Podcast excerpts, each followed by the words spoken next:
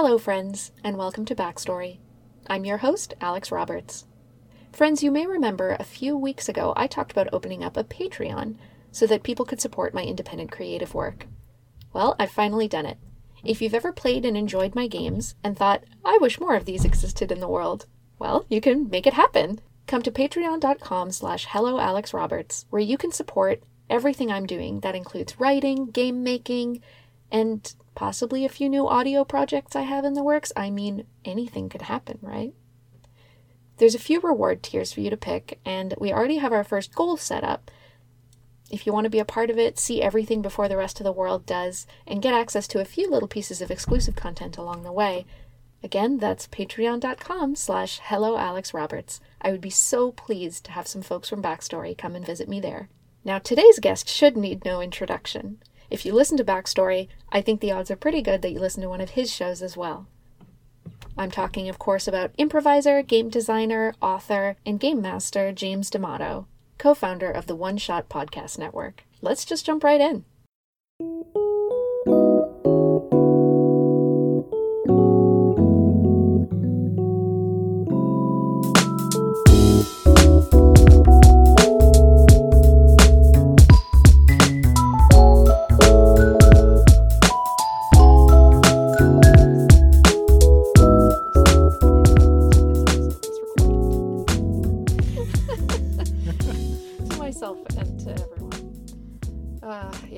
I mean, it's gonna sound fine. That- In theory, this is all great. In in theory, we're good at this. Got to combine 10 years of podcasting experience between us. That's okay. Earlier, you said, well, you know, you've been podcasting just as long as I have. That cannot possibly be true. There is no way. Maybe maybe not podcasting. Um, but I, I mean, how long before One Shot were you doing Tabletop Superhighway? Gosh, maybe two years? 2 years. Maybe? Then no, maybe, no, it was a year. It was like one year. Yeah.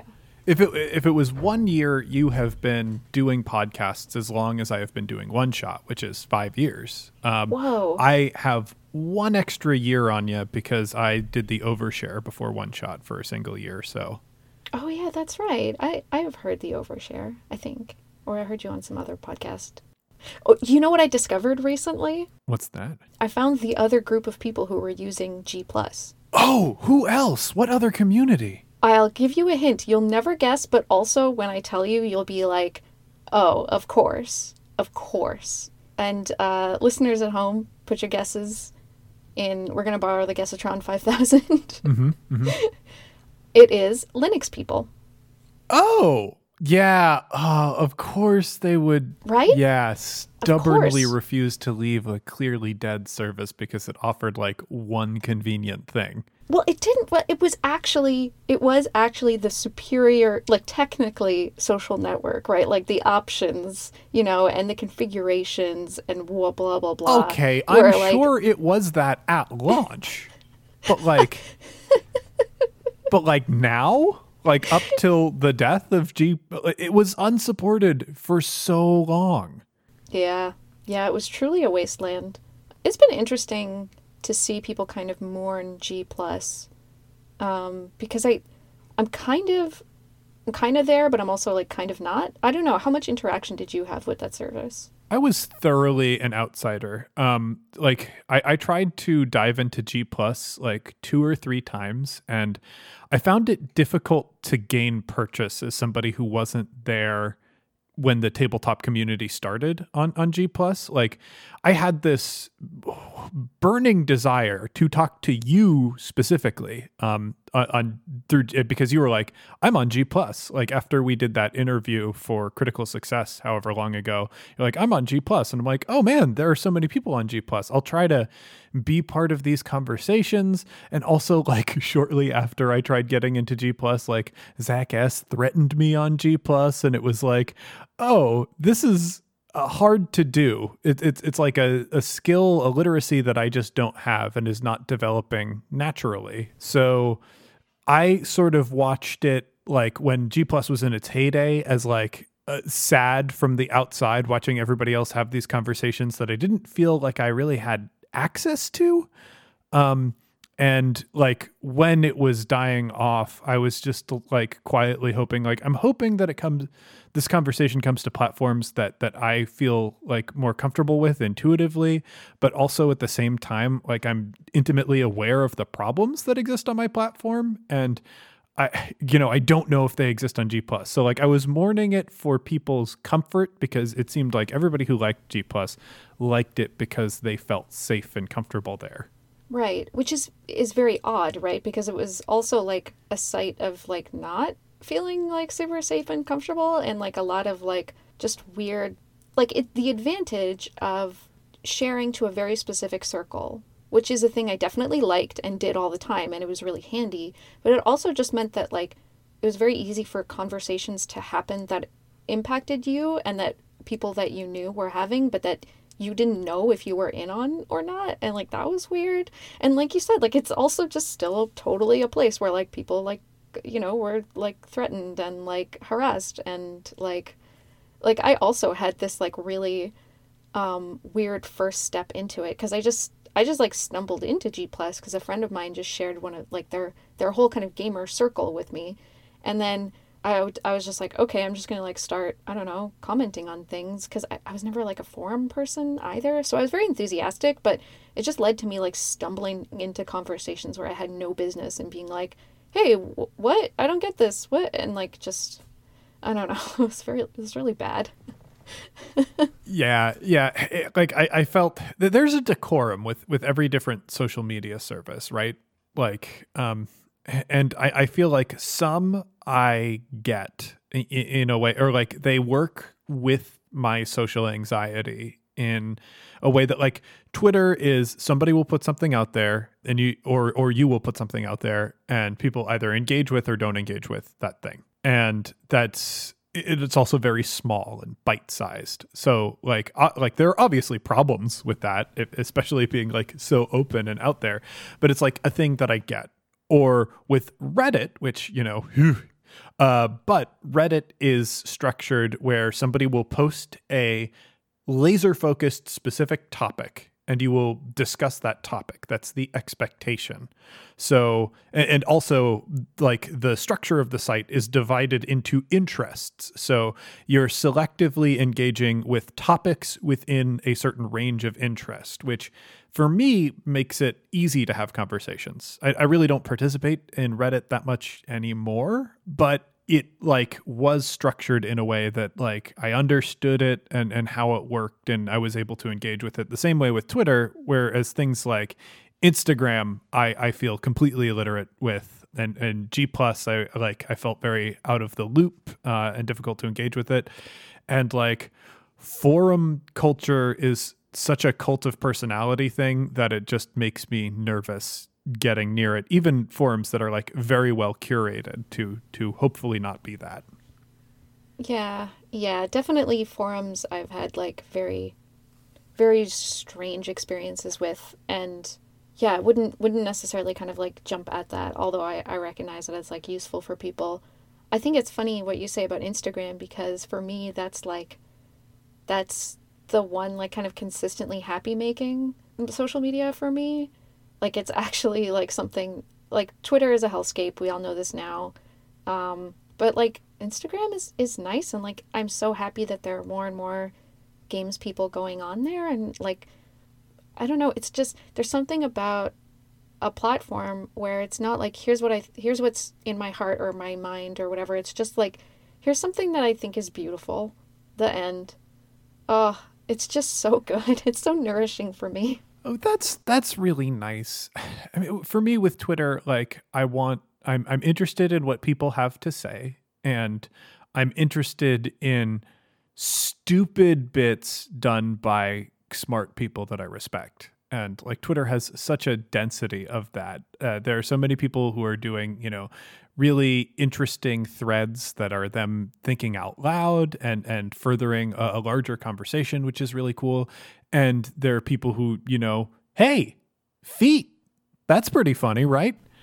Uh, and th- that that's like very nourishing. I, I say this um, and i think it rightfully horrifies so many people but twitter is kind of part of my self care because of how friendly to an ADD structure uh, to to like thinking patterns works. Like I scroll between many many different subjects, and it, it sort of rewards that frenetic uh, attention um, in a way. And like I've I've tried to cultivate it so that you know even though that you see so many horrifying things on Twitter all the time, like I am mostly seeing things that don't horrify me. I'm mostly seeing things that like friends say and and that's pretty good.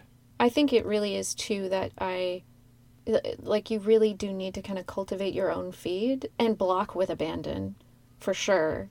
And and one thing I like I do like going on Twitter and seeing things that challenge me sometimes, you know, or things that remind me of things that are like difficult and and I think that's why I still have both like Twitter and Instagram on my phone is because yes, first of all, occasionally there is a tweet that makes me laugh so hard that I'm like, Twitter, how could I stay away? Why? I'm sorry I said all those awful things about you. G- give me the trash, please. I'll take all that rough for this diamond. but then it it is also this like perfect counterpoint to Instagram where people are talking about things that are not beautiful and but that are important to remember. You know people are saying like hey you know this is something i'm seeing a lot that bothers me or this is something that i think is important that we need to address or this is something i i regret I, there's a lot of like i regretfully must inform you or like i regretfully must announce. Like twitter is the place to do that. Yeah. And and no it's not like as as sweet and lovely as instagram usually is for me but like yeah I don't know. I guess that maybe that might be why I haven't totally stayed away. Yeah, Twitter is a place that I generally I feel like I see a lot of conversations that I wouldn't see unless I happen to be in exactly the right room at 11 p.m. at a convention. Yeah, definitely. Yeah. it's it's interesting. And I I do remember the good times on G Plus, which for me were were pretty brief and not recent. But that was that was a very cool place and a cool time. It was definitely where I got introduced to a lot of people who I'm like close friends with now, which that's pretty wild and is not usually an internet thing for me. is to eventually have like true friends emerge from it.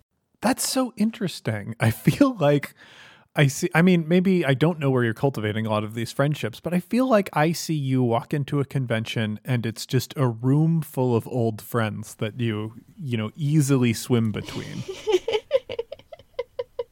but I, but I make friends at conventions.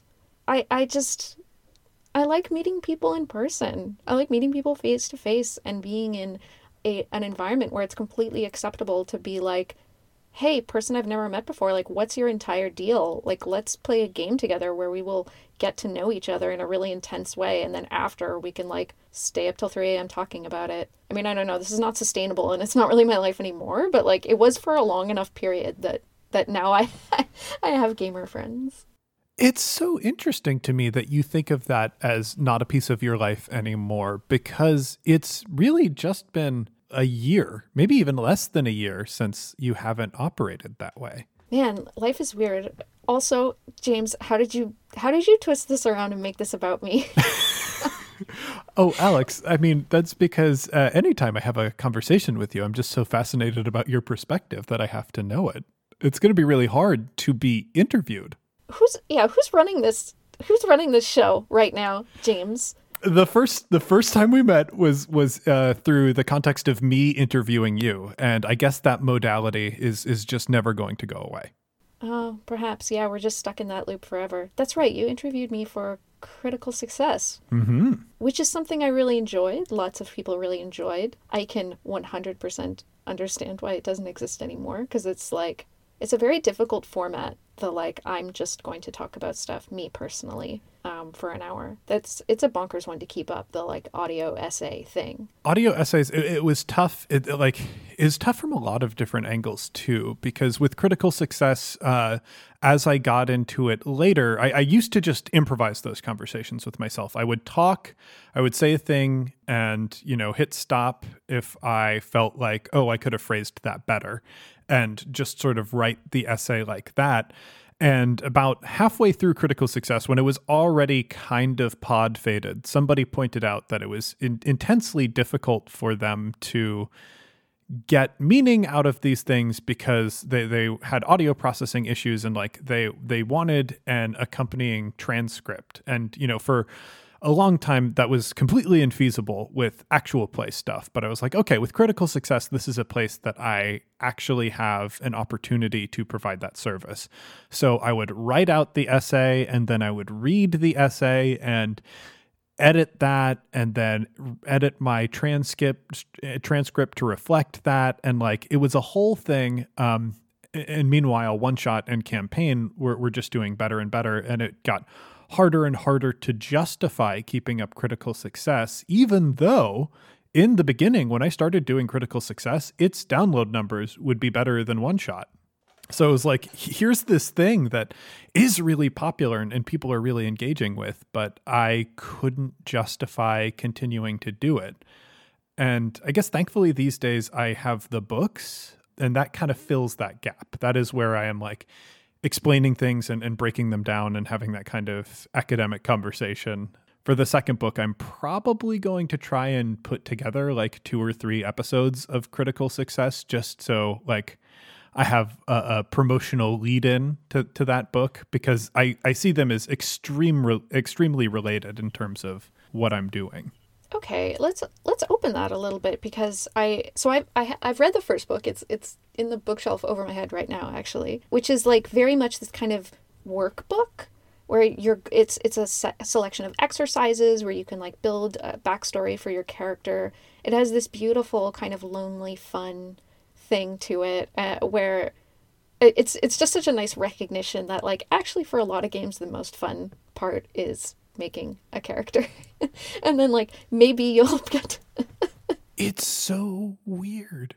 Nobody talks about it. Like i hadn't heard lonely fun as a term until uh, that book came out. And like i had been talking about the, the concept of you know the rpg related stuff that you do completely completely alone. And I, I called it personal play and I've also heard the term now Barbie play. Uh, and like, this is a concept that universally, no matter where you look, has a bad name to accompany it. Like, it either sounds like a terrible innuendo or is degrading to the activity and like other activities like nothing uh, i think has ruffled my feathers so much as hearing barbie play uh, because like every context that it came up was just like demeaning the idea of personal play and also at the same time demeaning playing with barbies uh, which yeah. both things are extremely good and cool so why why are we doing this? Why, why? yeah like it's just that's just failing on all all points. But but yeah like that that was one of the things that i wanted to do with this because like this first book was wild because it was a concept that the publisher came to me with. They were like we want a accessory book to role-playing games uh, that will help people do things with their characters. And like i had been talking about personal play like really mostly in interviews and at conventions for a very long time. And somebody, you know, just came along and was like, "Hey, uh, we're going to give you a platform to engage with this idea that that you find so fascinating."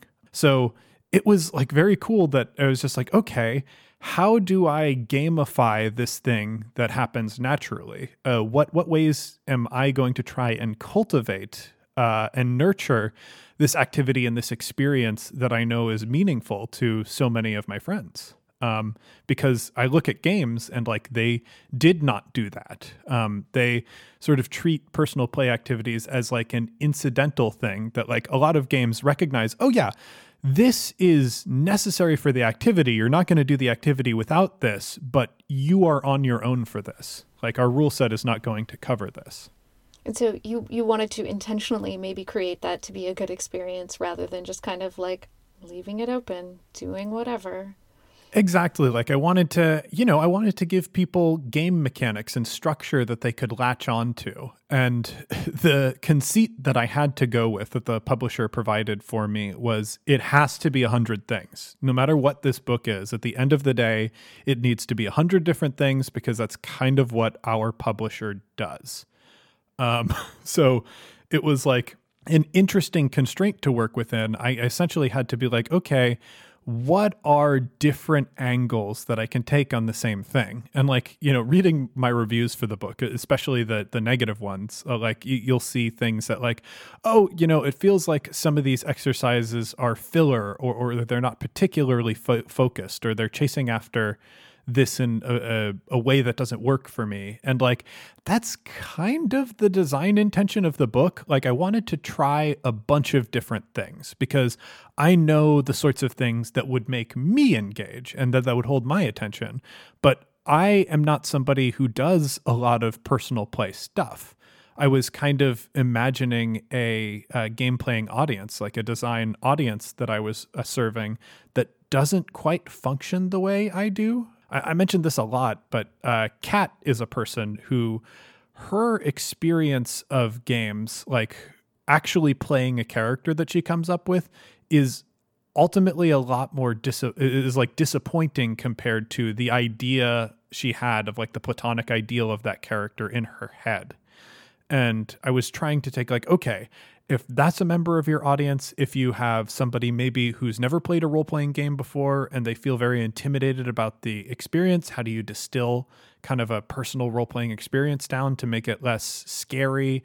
How do you take somebody who's like a fan fiction author and they just really like thinking about characters and engaging stuff like that? So I, I tried to net all of these different things of like, this is who I think might be into personal play stuff. I want to make sure that each person there has a selection of maybe a dozen activities that feel really up their alley. And and the book gets to skew out in a bunch of different directions like like a sea urchin. Um, just sort of tailoring to very specific experiences. Mm. James, what I'd really like to respond to is uh, the fact that you read negative reviews of your own book. Uh, why? Um, To what end? Um, well, I mean, to what end is interesting? Uh, I, like, I will say that the publicist for the book, like the way uh, big publishing operates in terms of how we're going to produce a work, is very strategic and formulaic. Like, after the first book came out, my publicist uh, found and like categorized every review that I had, and my editor analyzed all of those reviews and said, okay, here is what those reviews are saying. Um, so people really liked this aspect of the book. And like one of the most consistently criticized aspects of the book is that it feels very geared towards the fantasy genre, like like you know your sword and sorcery, D and D and D style role playing genre. Uh, so they're like in in book two, in your next book, we want you to have a multi-genre focus. So you're you're not just doing fantasy thing like you're trying to hit every genre under the sun to make people feel like it's it's you know catering to more interests than that. So there is like a very uh, detailed and scientific thing of we're looking at these negative reviews because we're trying to make a book that is, I mean, for lack of a better term, like lowest common denominator, like pleasing everybody in as many ways as possible. Um, and sort of like channeling this wide net experience down into those specific facets that are going to resonate with with certain people more than others. Um, but I kind of read a lot of reactions uh, to my work. Um, and, you know, maybe it's not super healthy, um, but it, it's a thing like I have always been doing one shot and like the things associated with it with the mindset of, I'm, I'm trying to do this as responsibly as possible and I take criticism very seriously. Um, and you know there are certain things that roll right off my back. Like if anybody complains that like, oh, you know, one shot has is too liberal or, or one shot is not uh, showing off the work of of straight white male game designers this year, like that rolls off my back because I'm like, yeah, that that was my intention. If you're uh, upset about that, like that is a you issue, not a me issue. But other things like I, I will get criticism over like audio quality or you know people envisioning different things for games like one one piece of criticism that really resonated with me is people there was a subset of people that really didn't like our Urban Shadows episode of One Shot because they felt we didn't uh, treat the system seriously or, or or show off what worked about it. And like I have to agree with them that that's true. You know, One Shot did a very kind of silly thing. We, we, we took this concept that is, you know, dark and broody, uh, uh, crime, true crime genre, not true crime, but crime genre uh, getting mixed with like urban fantasy stuff. And we did a, a very silly thing, like where we would make fun of Chicago and say that all the alderman districts are like interlocking mazes of, of gerrymandered nonsense and you know the, there were cartoon wizards and billy zane showed up and it was just like a super silly frivolous thing that i know sold copies of urban shadows but on the other hand like i certainly didn't treat that system with like the respect or reverence that I've approached uh, the watch or even something like like Feng Shui 2 where the uh, Feng Shui 2 episodes are very silly but we engaged with them as seriously as we could.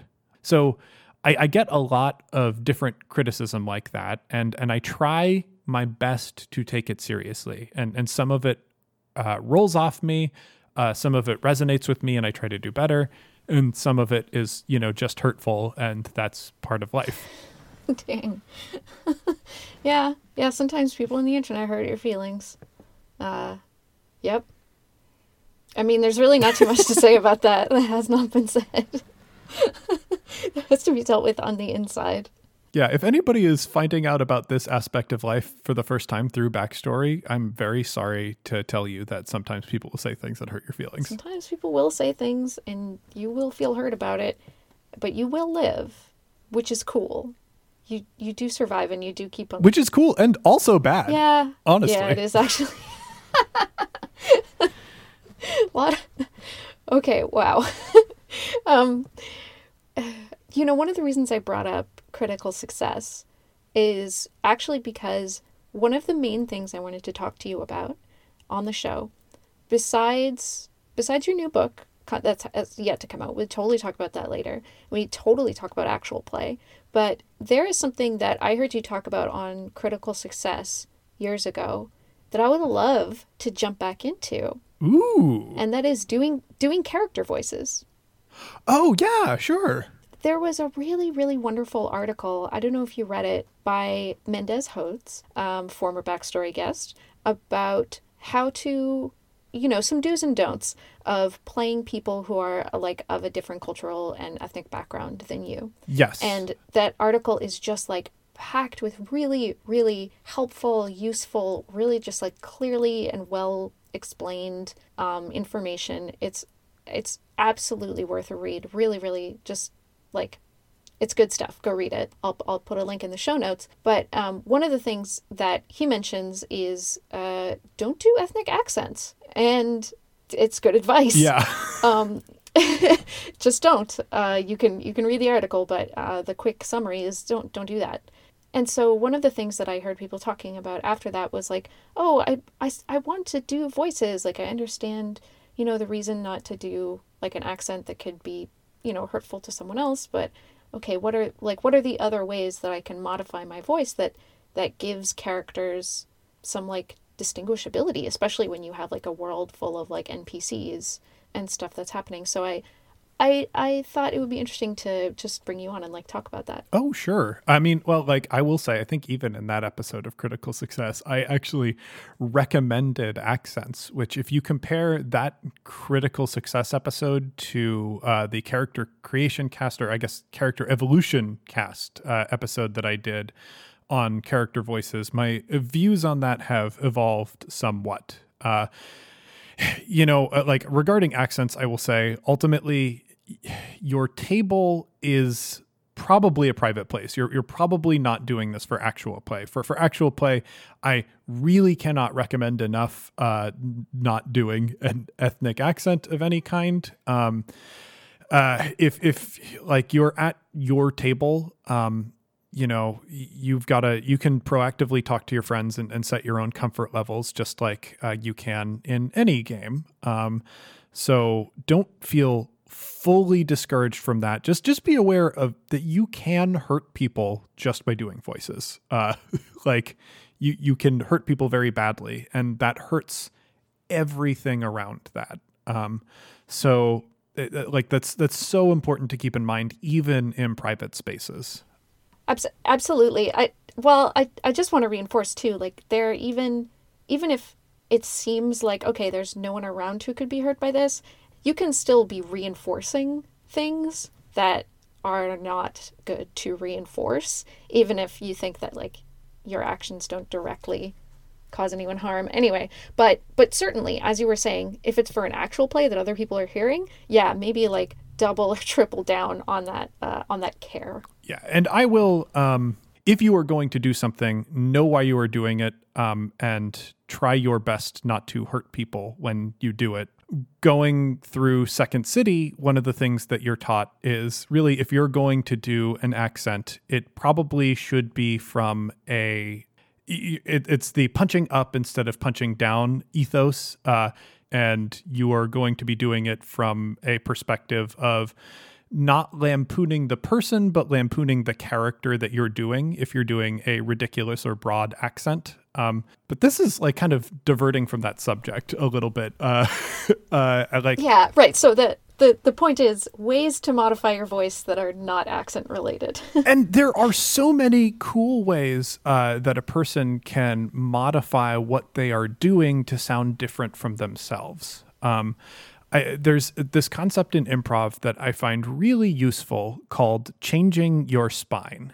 And the idea is that every person uh, has a particular way that they carry themselves a way that they stand up or, or sit up when they're having a conversation, a way that they walk, a way that they move. And that if you, as an actor, change your personal posture, there's like a, a ripple effect, a domino effect uh, that moves throughout you to create a different character.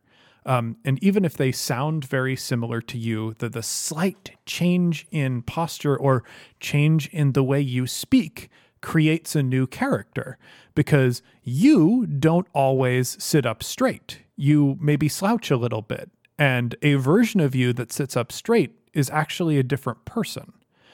Doing that with voices, like that's how you create different characters.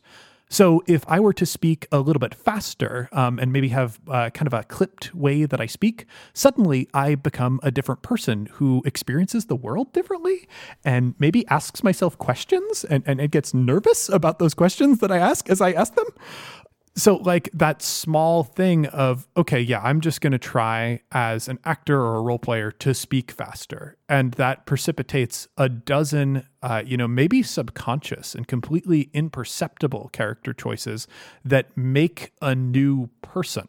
And you can mix and match the different ways that you do that and create different people that sound and behaved in incredibly distinct ways without straight up launching yourself into an accent Mm-hmm. Yeah. I mean, I one thing I I really did like that I recall. I haven't listened to the episode in a long time. Is that you really explained how if if you are a dude to do the accent of a lady, because there's so many really bad ways to do that. Like like when dudes put on like I'm a girl voice, it doesn't like offend me. It's just like bad and funny. But you you talked about it just like kind of like softening your voice slightly like i don't know i, I forget how you explained it. Yeah so uh like and and this is something that's actually evolved for me too but the core lesson that we got uh, at the conservatory in second city for like if you are a dude how to play a lady character or if you are a lady character how to play a dude is that any character that you're trying to play you're always trying to play that character to the top of their intelligence so if your bit is I'm getting on stage as a lady and I'm going to say things that, you know, I look down on ladies for saying, like that's a shitty thing to do and it sucks real bad. Um, and a lot of the things that people eh, pick up on is like broad, terrible characteristics that they recognize in a particular sex or gender and and they're lampooning that. Like how many times have you been around your mother or or some other woman who has done an impression of of their male partner and they sound like this? Like such a common mom bit. And believe me it's a hot bit and I I love it to death, but it's not a way to respectfully play a character. Like you have to envision that when I'm going to do this, I'm going to play a person who speaks like this. I'm not playing a caricature of a person. So if you are a dude, a, a thing to think about is that yeah, like the way you speak is probably in a deeper register and it's probably harsher too. And so softening your voice is a first step to creating a feminine thing. And obviously i as as a male person like i, I could talk like this conceivably. Uh, you could speak to a lot of guys who talk like this and you could speak to a lot of women who talk like this too uh, and have a deeper register to their voice. And so the question is really are you authentically representing that character? Is that character authentically who they are, no matter what their sex or gender is? Um, are, are you being true to that person?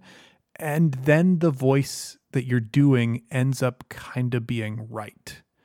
Like on, on Skyjacks, I have put a lot of, you know, very burly, uh, butch female characters on screen, um, mainly because I feel like you don't see a lot of them in a lot of places, not not just actual play and more than one female NPC on Skyjacks, I am deepening my voice for because I know if that character was a person, they would be talking in a deeper tone than me, and even like a more aggressive tone than me uh, that a lot of people might read as masculine. But I'm, you know, this is a female character. It's I, I'm trying to capture what I think that person is yeah, definitely. And I mean, we're really getting at coming up with not the categories of a person and then applying those categories, but really like coming up with those variables and like tweaking those variables. You know, this person sounds a little bit more feminine,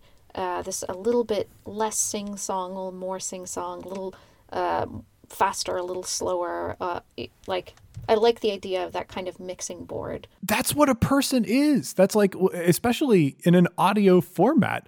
If you change one thing about the way you behave, one thing about the way you speak, you are changing your person. And you do this between different social groups. Like it's not just I'm going to sit down at a role playing table and I'm going to play a character that I like to play. It's I'm different with one group of friends than I am with another group of friends those are all like different characters that are all variations based on the core me um, that exists. And like the me that I am alone and in my head is like even very different uh, than, than a lot of other contexts. So it's all a big mis- mixing board, and there's no one thing that makes you uh, a character or or not a character because like your characters all the time and you've got so many options and ethnic accents like they're so far down uh, the list of like different things that you can do to to lend your voice character or to make make it feel like you are a distinct person from from your regular personage uh, when you're at the role playing table that for most people it's just really not worth considering yeah yeah, absolutely.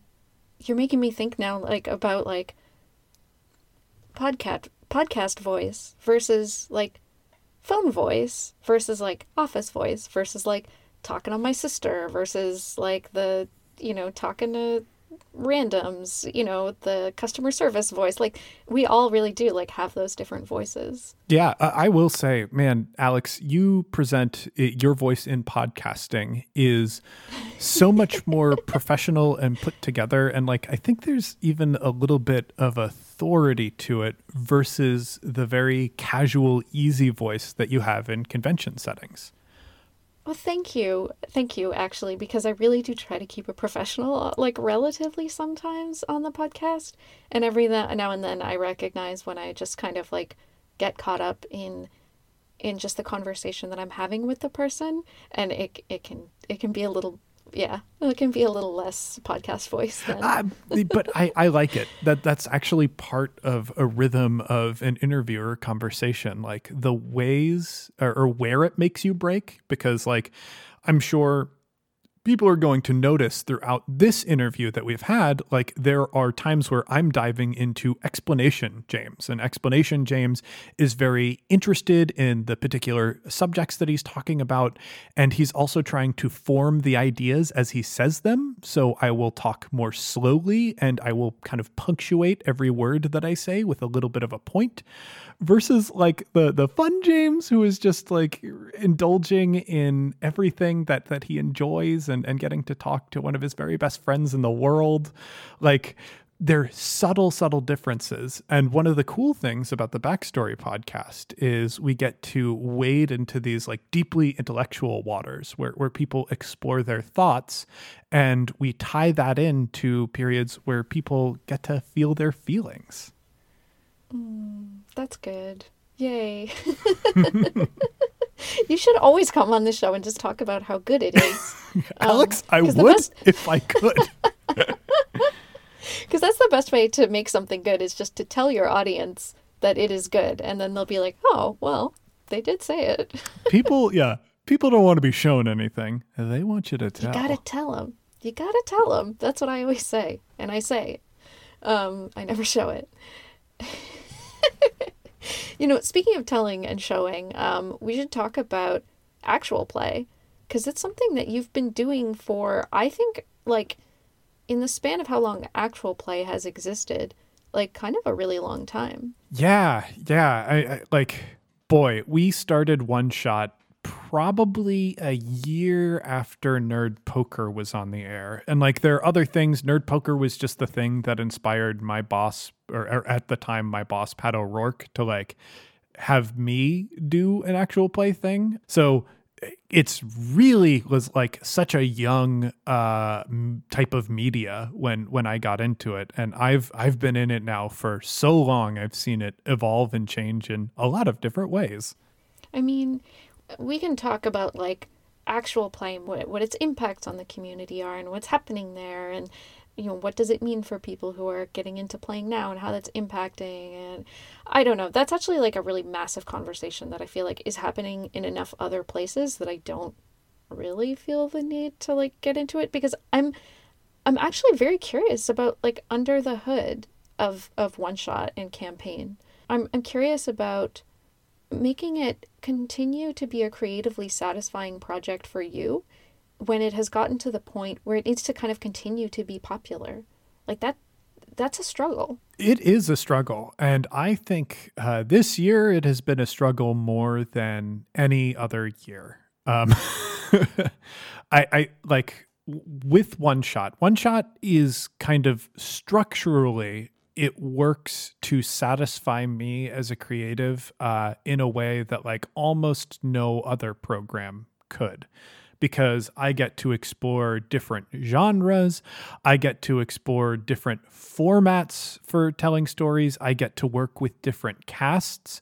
Um, as an ADD person, like there's sometimes I just want to look at something, play around in that area, and then drop it and leave it. Um, and that leads that leads to a lot of broken hearts. Um, I, I've got a friend who very recently has been listening to like everything that One Shot has done, um, and hearing him like his experience of us going through these different things. Like there are so many times where he said, "Oh man, I wish you had kept going on with with this particular story. I would have loved to follow those characters."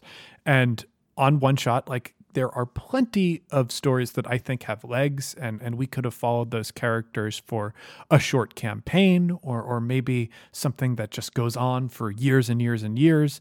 But we don't. I, I try to tell a complete story and, you know, weave a sort of universe that is good enough that it could have been something longer. Like, that, that's a big thing uh, that you kind of learn in improv is there's this like very kind of heady mindset that they teach you in IO that when you see an improv scene, it is a window into a universe where you are watching one of the most important moments in those characters' lives. Like, there is a reason that you get to see these two characters in this place have this conversation rather than any other time in their existence. And, and as a performer, that's what you're trying to cultivate. Um, you know, for one shot, you know, it's oftentimes we we only feature a game once. Like we have returned to games and characters and whatnot plenty of times but usually it's just the one shot that they get at it. And i'm trying to go okay what makes this game cool and fun? What what makes it click? Uh, if people are considering buying this, what is the thing that is going to get them the most excited? What calls out to the core audience that exists for this particular game. And I try to build an experience around that. Um, and it's always a, unique and fun challenge for me. It's always uh, a like rewarding thing to to try and put together the perfect cast for that, and it very frequently uh, produces a artistic piece that that I am happy with and, and proud of. Um, so one shot is sort of always set up to be interesting. So I have a lot of flexibility for the things that I can do with it. Like there are publishers who will commission episodes and like whether I was considering doing a game or not, I am doing that game or you know people will purchase uh, stuff for us to show off adventure modules. And like now i'm telling somebody else's story but i've got to do it in a one shot way. Um, and like this year, I took a look at our long history of the different times that we've had games on the show, and I determined that, wow, there's a lot of one particular group of designer that's been thoroughly represented on this program. And, you know, marginalized designers make up a tiny fraction of, of our history. So let's let's address that and let's look in one particular area um, and so I'm always trying to like morph and change it uh, based on you know not just what I think is going to be fun uh, for the audience, not just what I think is going to be a cool game for me and my players to explore, but like what needs to be in front of the community? How can we be like the responsible show that that we all wish and hope was was out there? Um and sometimes that upsets people. Like this year in particular it, it seems like and it's hard to say because simplecast changes its metrics all of the time uh, but it seems like we've lost about a thousand listeners uh, because I have embarked on this journey where where we've just really said, hey, for this year, we're going to leave this category alone. And I, I, did that because I don't want any cis white male game designers coming to me and saying, hey, will you show off my game? And for me to tell them no, and then for them to walk away thinking, well, I guess my game is not good enough. I guess I'm not good enough. Like, I, it's it's so hard to be rejected, and I know that feeling. So I, I want to be very clear with people. It's like it's not because of your game, it's not because of your skill. It's because I have committed to doing this thing, and I'm very serious about this thing. Um, and I like I, I'm sorry if you don't support that, but like that's that's why it has it has nothing to do with you. It's it's all about me, and and like that that has upset people, and like you know it it's hard to say like I, I want to be like, ah, oh, yeah, screw screw those folks for for not uh, being on board with this ideology. Like I, I do think if I had done this thing and just not told anybody about it uh, in a year, I could have said, "Hey, we did this whole year, and there wasn't a, there was nary a cis white male designer uh, on the show uh, for this one." Um, and people would not have noticed during that entire time, and and they would have only gotten upset in retrospect. Um, but you know, like I, I couldn't do that, so I, I deal with that in real time, and like also, you know, it, I can't ignore the fact that uh, the co-founder of the network has also walked away, and maybe even though Kat had almost nothing to do with the show, the stuff that ended up on one shot, except for being a performer from time to time. Like people might go, well, if Kat's not there, I'm really not going to be a supporter of this network anymore. So thinking of structuring one shot to be a thing that like has to be popular to keep me around and alive, like that's a difficult challenge. And it's been a difficult challenge for campaign too, uh, because now having to step into Kat's considerably large shoes to to run an ongoing uh, show, because the campaign feed is like next to One Shot. It's the most popular feed on the network, uh, and it is a feed that employs people. You know, I, I had uh, we were paying our performers before, and they don't depend on that as their primary income, but it definitely is a good supplemental income to what they were receiving. Um, and now campaign has an editor too, so it's it's helping employ someone else. Like it is a big sustaining thing. One one shot and campaign together more than any other show on the network provide the money that helps us make all of the other shows that we do.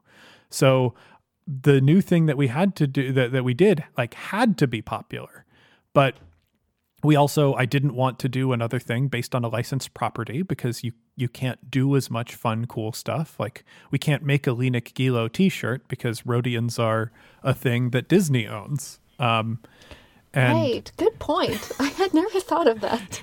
it's it's like one of the things like a lot of people assumed like okay, you're going to do more Star Wars stuff and it's like, well, no, Kat leaving the show is honestly provides an opportunity to both me and my performers uh, to leave Star Wars is a thing that we have to take, even though it means we are stepping away from the most popular thing ever. You know, like when you yeah, think of Star yeah. Wars as an entertainment property, it's just so huge and so popular. Like, and but we had to leave it behind. We absolutely had to leave it behind because we don't own it um, and as much as like I think we definitely are doing a fair use product demonstration thing for Fantasy Flight games with with that uh, system, like it it it was just so artistically restrictive in in a very tough way. So we we had to build our own thing, and like we kind of had to craft that in a way that everybody at the table was interested in uh, and then i as as the gm in this case like had to figure out a way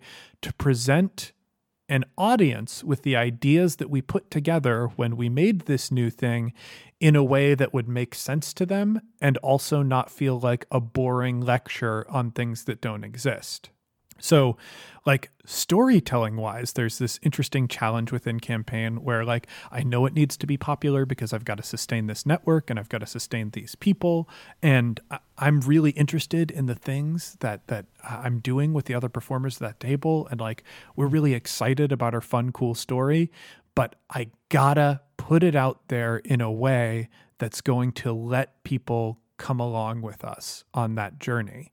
Um, and it's it, it leads to a very different kind of play than the sort of play that I do even at one shot or the sort of and especially the sort of play that I would do if I were privately playing a role playing game with just me and my friends. I want to ask, when was the last time you did that? Um, whew, uh, well, I, that depends heavily on your definitions there, Alex, uh, because uh, a lot of time when I'm playing role playing games now, I'm playtesting. Does playtesting count? Playtesting totally counts. Okay, then then really it's just a handful of weeks ago. Uh, I I have been playtesting uh, Oh Captain My Captain uh, quite a oh. bit, trying to nail down stuff. That's right. So yeah, yeah, yeah. Do we do we want to talk about that? Oh, sure, sure. I am super excited to talk about that. That's so Oh Captain My Captain is a hack that I have made of Alex's as of yet unreleased game for the Queen. For the Queen is for the Queen is technically released because you can get it on Roll Twenty. Oh yeah, yeah, yeah. So go yeah. go out. So get... you can you can pre-order it. Yeah, pre-order the physical, and you can get the the roll 20 version if you like that. Yeah so like go get this game because it is a very cool good uh, game that is both intense and emotionally fulfilling but also can be played very casually. Like for the queen one of the brilliant things of its design is that it is a role-playing game that you can play in a satisfying 30 minutes. There are so few games that are actually satisfying in a 30 minute time period. There are a lot of games that advertise it, but I see almost none of them pull it off. Uh, So it's a very cool game, and I think people should experience it. Uh, but it deeply inspired me right away uh, because For the Queen is about these people uh, who are investigating their relationship with a queen. So it's somebody who has power over them. There's there's a lot of unbalanced power in this relationship, and many of the questions like lead you to feelings of complexity about the relationship. Uh, the the queen can be very, very bad. Uh, they can be nebulous. You can feel good about certain things that they do. Um, but because one of the facts of the game is that your character, no matter what, is in love with the queen, like that relationship looks very complicated. Um, and I have been doing a lot of stuff uh, about pirates because that's uh, one of the central conceits of the new campaign and I, as a person, uh, think about heroes quite a bit because because I'm into it. Like I did, I don't just call people heroes on one shot because uh, like it, it, was a fun, silly thing to do, even though that is a major influence behind why I chose that phrase. Uh, but I like heroic narratives. I, I, I, find heroic characters really interesting, and my relationships with with people that I consider inspirational or, or heroes to me, like eh, can be very complicated and even fraught at times. And I wanted to take an opportunity to investigate hero worship as an idea, the ways that it's negative, because I feel like that's kind of obvious, but also the ways that it can be positive so I structured this game, Oh Captain, My Captain, to investigate the relationship a crew of pirates or, or you know, individual crew members on a pirate ship have with their pirate captain. Um, to sort of like think about through narrative what what's this hero worship thing all about so it's been fun to playtest it's been wildly fun to playtest I, I say this at the beginning of every playtest, and I truly mean it. Uh, if there is something good about the design of the game right now, that's that's all on Alex because you laid you laid the structural groundwork that allows this thing to exist, and it's beautiful and brilliant. But it's it's such a good format for both. Uh, getting at people's thoughts because I, have said this before in many different ways. I think uh, people are more honest through fiction than they are in almost any other context. Like you, you will lie to your diary, but you will not lie in your fan fiction. Like. It, it, the conversation format and for the queen is so fascinating because of the things that that people will will put out there about themselves and and the the poignancy at which they they express those thoughts is is really cool. So it's been very fulfilling and like it's one of the playtests that I have enjoyed doing the most. But yeah, most of the time these days like if I'm doing a game, it's recorded. But that's also because that's my preference. Okay, whoa, really? Yeah. I I feel bad almost every time I play a game and it's not recorded because I've lost it. Oh no, James, this is just like when we were talking about stickers. Yeah, yeah. I mean, it's the fact that the majority at this point, the overwhelming vast majority of my gaming experiences have been captured on audio is is such a blessing to me. Like it's fun to revisit those stories. There, there are things about one shot and campaign that I don't remember until I listen back to them. I was recently putting together a voiceover reel for for auditioning and stuff and I was trying to get clips from old one shot episodes and put them in and like I was just laughing uh, uh like getting put back in that place uh, of me and my friends playing together at that particular time is beautiful and magical and like recently, Alex and I played a game of For the Queen uh, with our friends Alan and Clara that got lost uh, because Zencastr did it bad. Yeah, Zen- Zencastr was bad that day. they they did they did a bad one on this on this one, and it it hurts. It hurts not to have that, uh, not to be able to like self reflect in that way. Uh, there are there's something to be said about things being impermanent and and you know living only in memory and like that's when you have them uh but i kind of regret it when when i don't do that like there's more than one uh game that I've done as part of listener birthday game uh, stuff that I've recorded or, or, that I haven't recorded. And I've walked away and gone, man, I wish I, I had that. Like, I, I would like to revisit that. I would like to share that with other people. And I don't have that opportunity. Um, and I also think people play better and more respectfully when they are recording something. One thing that, like, recording, especially for a podcast, necessitates that you do is not talk over each other because nobody can hear that audio if two people are talking at the same time. It, it's very distracting and very hard.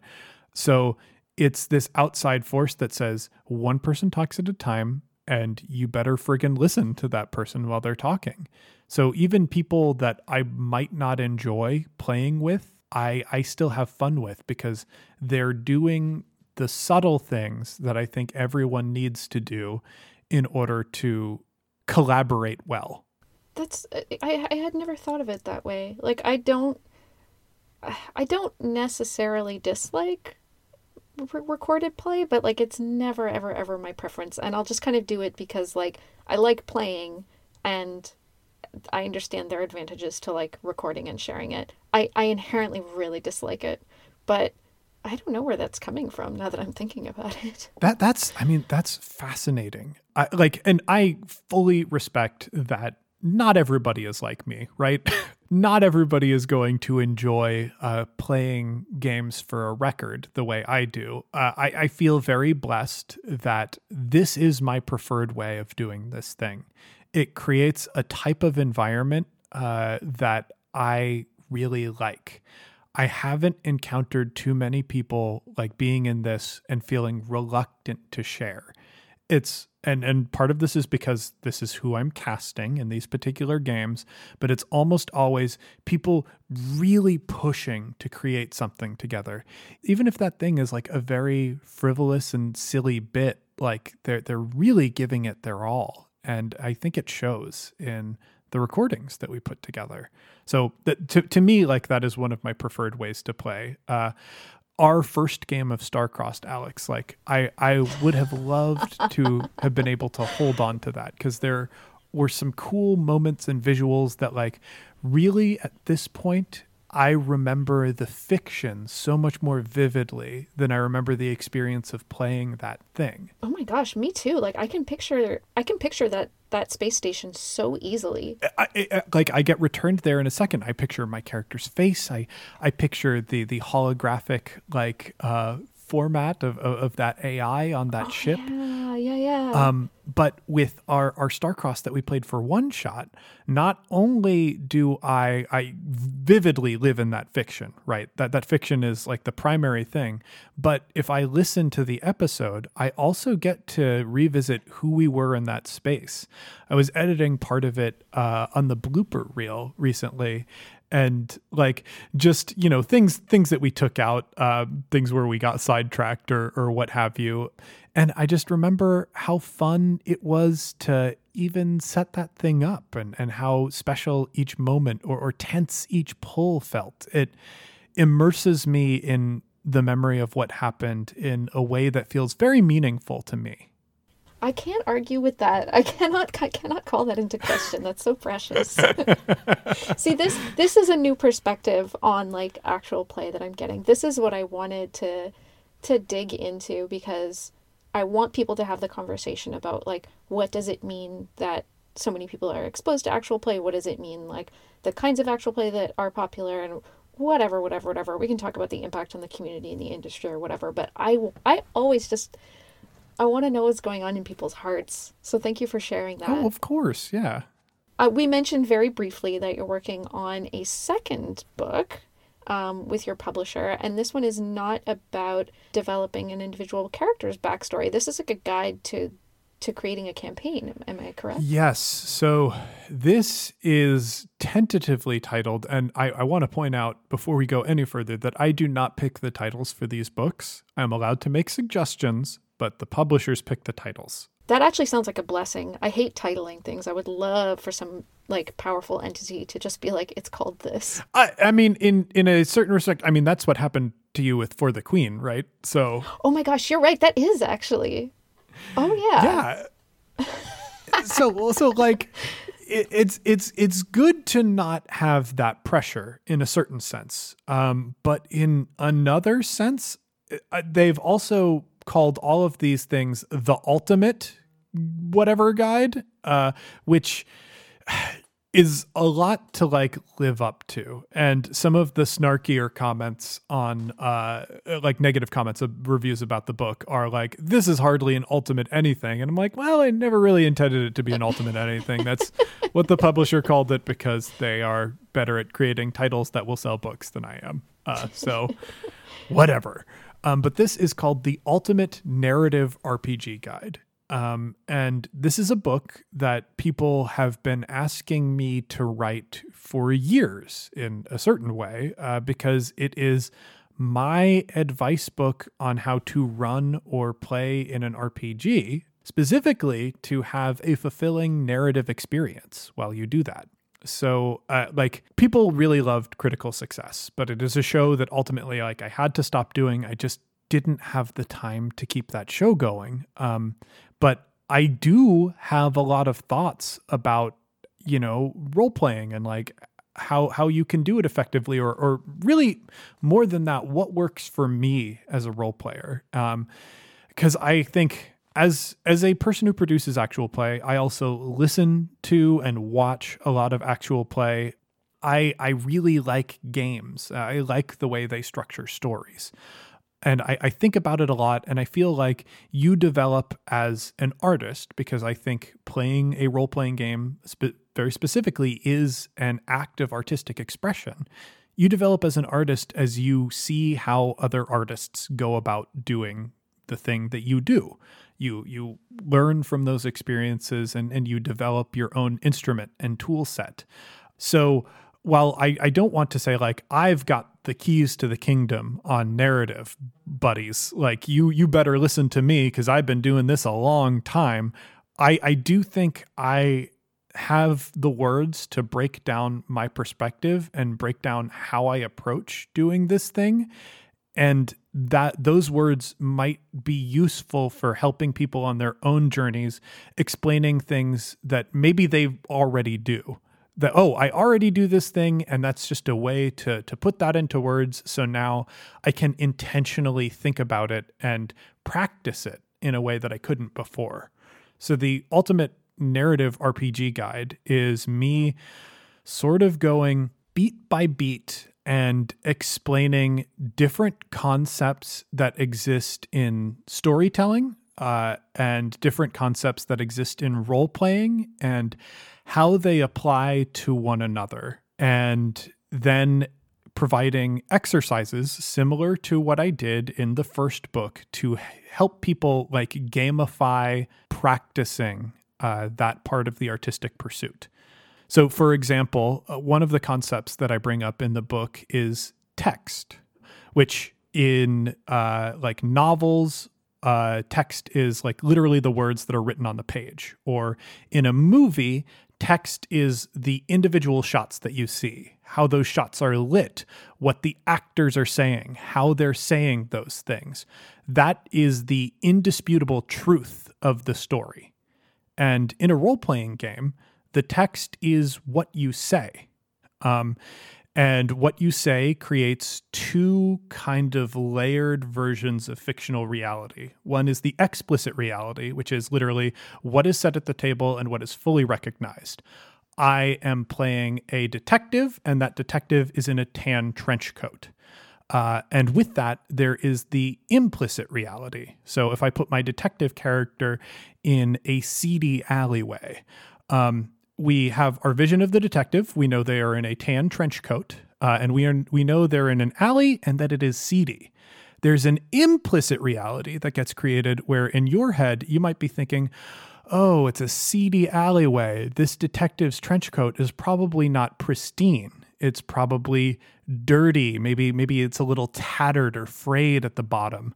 This detective probably looks older and haggard. You know, maybe they're in their 40s, but they got that five o'clock shadow going. They've got wrinkles on their forehead, some salt and pepper in their hair. and and this this alley itself is like covered in puddles that reflect the the street lamps in a dramatic and shadowy cool way and that's all stuff that exists and is part of the game but has not been brought into the explicit reality of the text like all of that just lives in our head and it doesn't become a part of the game and a part of the narrative uh, for other people at the table until you introduce it to the text and like actually say, yeah, this detective looks haggard and and there are puddles all over this alleyway. Um, and each new thing that you add develops the implicit reality in a more robust way. Um, so, like that's a thing that if you take a creative writing course, they will explain some version of that to you. Uh, people will explain that to you if you do, you know, screenwriting or if you actually do film production or something. Like they will explain that, like, yeah, the shots that you decide to show to the audience inform their understandings of events and craft your overall narrative. And I'm just sort of taking those storytelling concepts that exist in other places and very explicitly tying them to what we do at the RPG table and trying to explain how that relationship works and then give people the ability to like actually develop that. So like there are exercises in the book that try to get you to signal different things to a prospective audience based on the uh, items in the text in your implicit reality that you bring into the explicit reality. So I just want to give people the tools that they have to understand the very cool things that they're already doing and maybe like an easy way to kind of work on that and develop their own thing. Uh, and regretfully, that book will be called The Ultimate Narrative RPG Guide. So I swear I'm just trying to like explain my perspective and how my dumb brain works and and hopefully that will help other people do the things that that they already probably do in a way that that is more intentional and uh you know helps them helps them think about it from a particular angle. Cool. Thank you for explaining that so well. I'm really um I ignore most GM advice, but then on the other hand I also am not a very confident GM and I, I don't really feel like I know what I'm doing.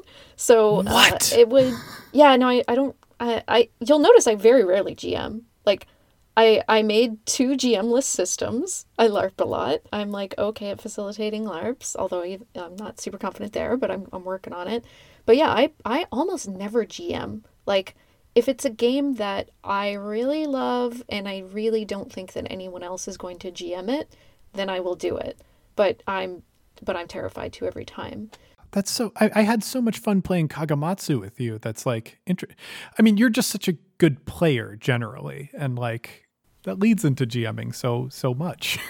well, thank you, James. Well, so there you go. That's why I like that's why I like systems where we all just play, um, and we can we can get out of that like the t- the terror seat that is GMing. But um, but but if we make it less terrifying, that's nice. And just I, I think just giving name giving name to what is happening, I think has value.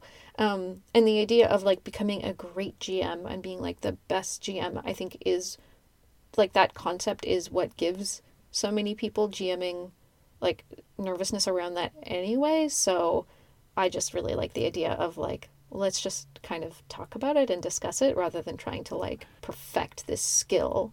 Because um, it's actually something we do for fun, not uh, competitively. Yeah, and uh, like I try to emphasize that it's about expression, right? It's not necessarily about creating a, a, a strong narrative that that stands the test of time or whatever because usually we're not doing role play as actual play like that's not people's most common experience of it so the thing that's important is that it feels creatively fulfilling to you and so this advice is like just trying to help you do that as effectively as you can. So like in a certain way it is like, oh, how are we going to approach this skill? Um, but it's it's about expression. Like this is where my words start to fail me because people can take art classes or or creative writing classes uh, and create uh, for the joy of creating that at the same time trying to improve their skills as an artist or as a writer. So that that's that's kind of the modality that that like I want people to be in for this. It's it's you know how how can I effectively express myself in a way that makes both me and my friends really happy. And also it's not just about GMing. Like all that that stuff I said about text, that's for players too. Like everybody's doing this one. We're all, we're all playing together. So everybody has the ability to express themselves during a game and like that's kind of really beautiful. Uh, and that's one of the reasons that I'm so grateful that you have made these GM-less systems that uh, pick up on all of the things that are very cool and that you're very good at uh, in the GM role, and just allow you to play with them in a space that that makes you happy and feels good and safe. Oh, yay! okay, all right, that's enough. That's enough of that. I, I didn't come here to get complimented. Uh, we're done. Um, well, I came here to promote my book and give you compliments, and I'm all out of books to promote. um, James, it's been wonderful having you. Uh, it oh, seems Alex, thank it, you. it seems ridiculous to to ask you to tell my listeners where people can find you because they probably know because the uh, backstory is part of the One Shot Podcast Network. Um, but uh, but why don't you just go for it anyway? Yeah, I'm James D'Amato. I'm the host of the One Shot Podcast uh, and the Campaign Podcast, and you can find uh, those shows at oneshotpodcast.com, along with a, a wonderful collection of other RPG mostly related shows. Uh, it's it there there's good stuff on there. Uh, if you do one thing, please please check out campaign in our new Skyjacks arc. Uh, like I have put a lot personally into developing that, and all of the performers have have put a lot into it, and we're making something that I feel is like really special, and I, I just want to be able to share that with as many people as possible. So if you're you are a backstory listener and you haven't tried that out, uh, please give it a shot because uh, we we care about it very much and it is it is very rich and very deep and very complex and also like still somehow manages to be really goofy um, and funny so if if you like any of those things they will be they will be there for you um, and then go look at all the fan art on on twitter is good stuff it's, it's, it's high quality content and then you get to read the spicy fan fiction too. And that's also very good. Are people already on that? Oh yeah, wow, yeah.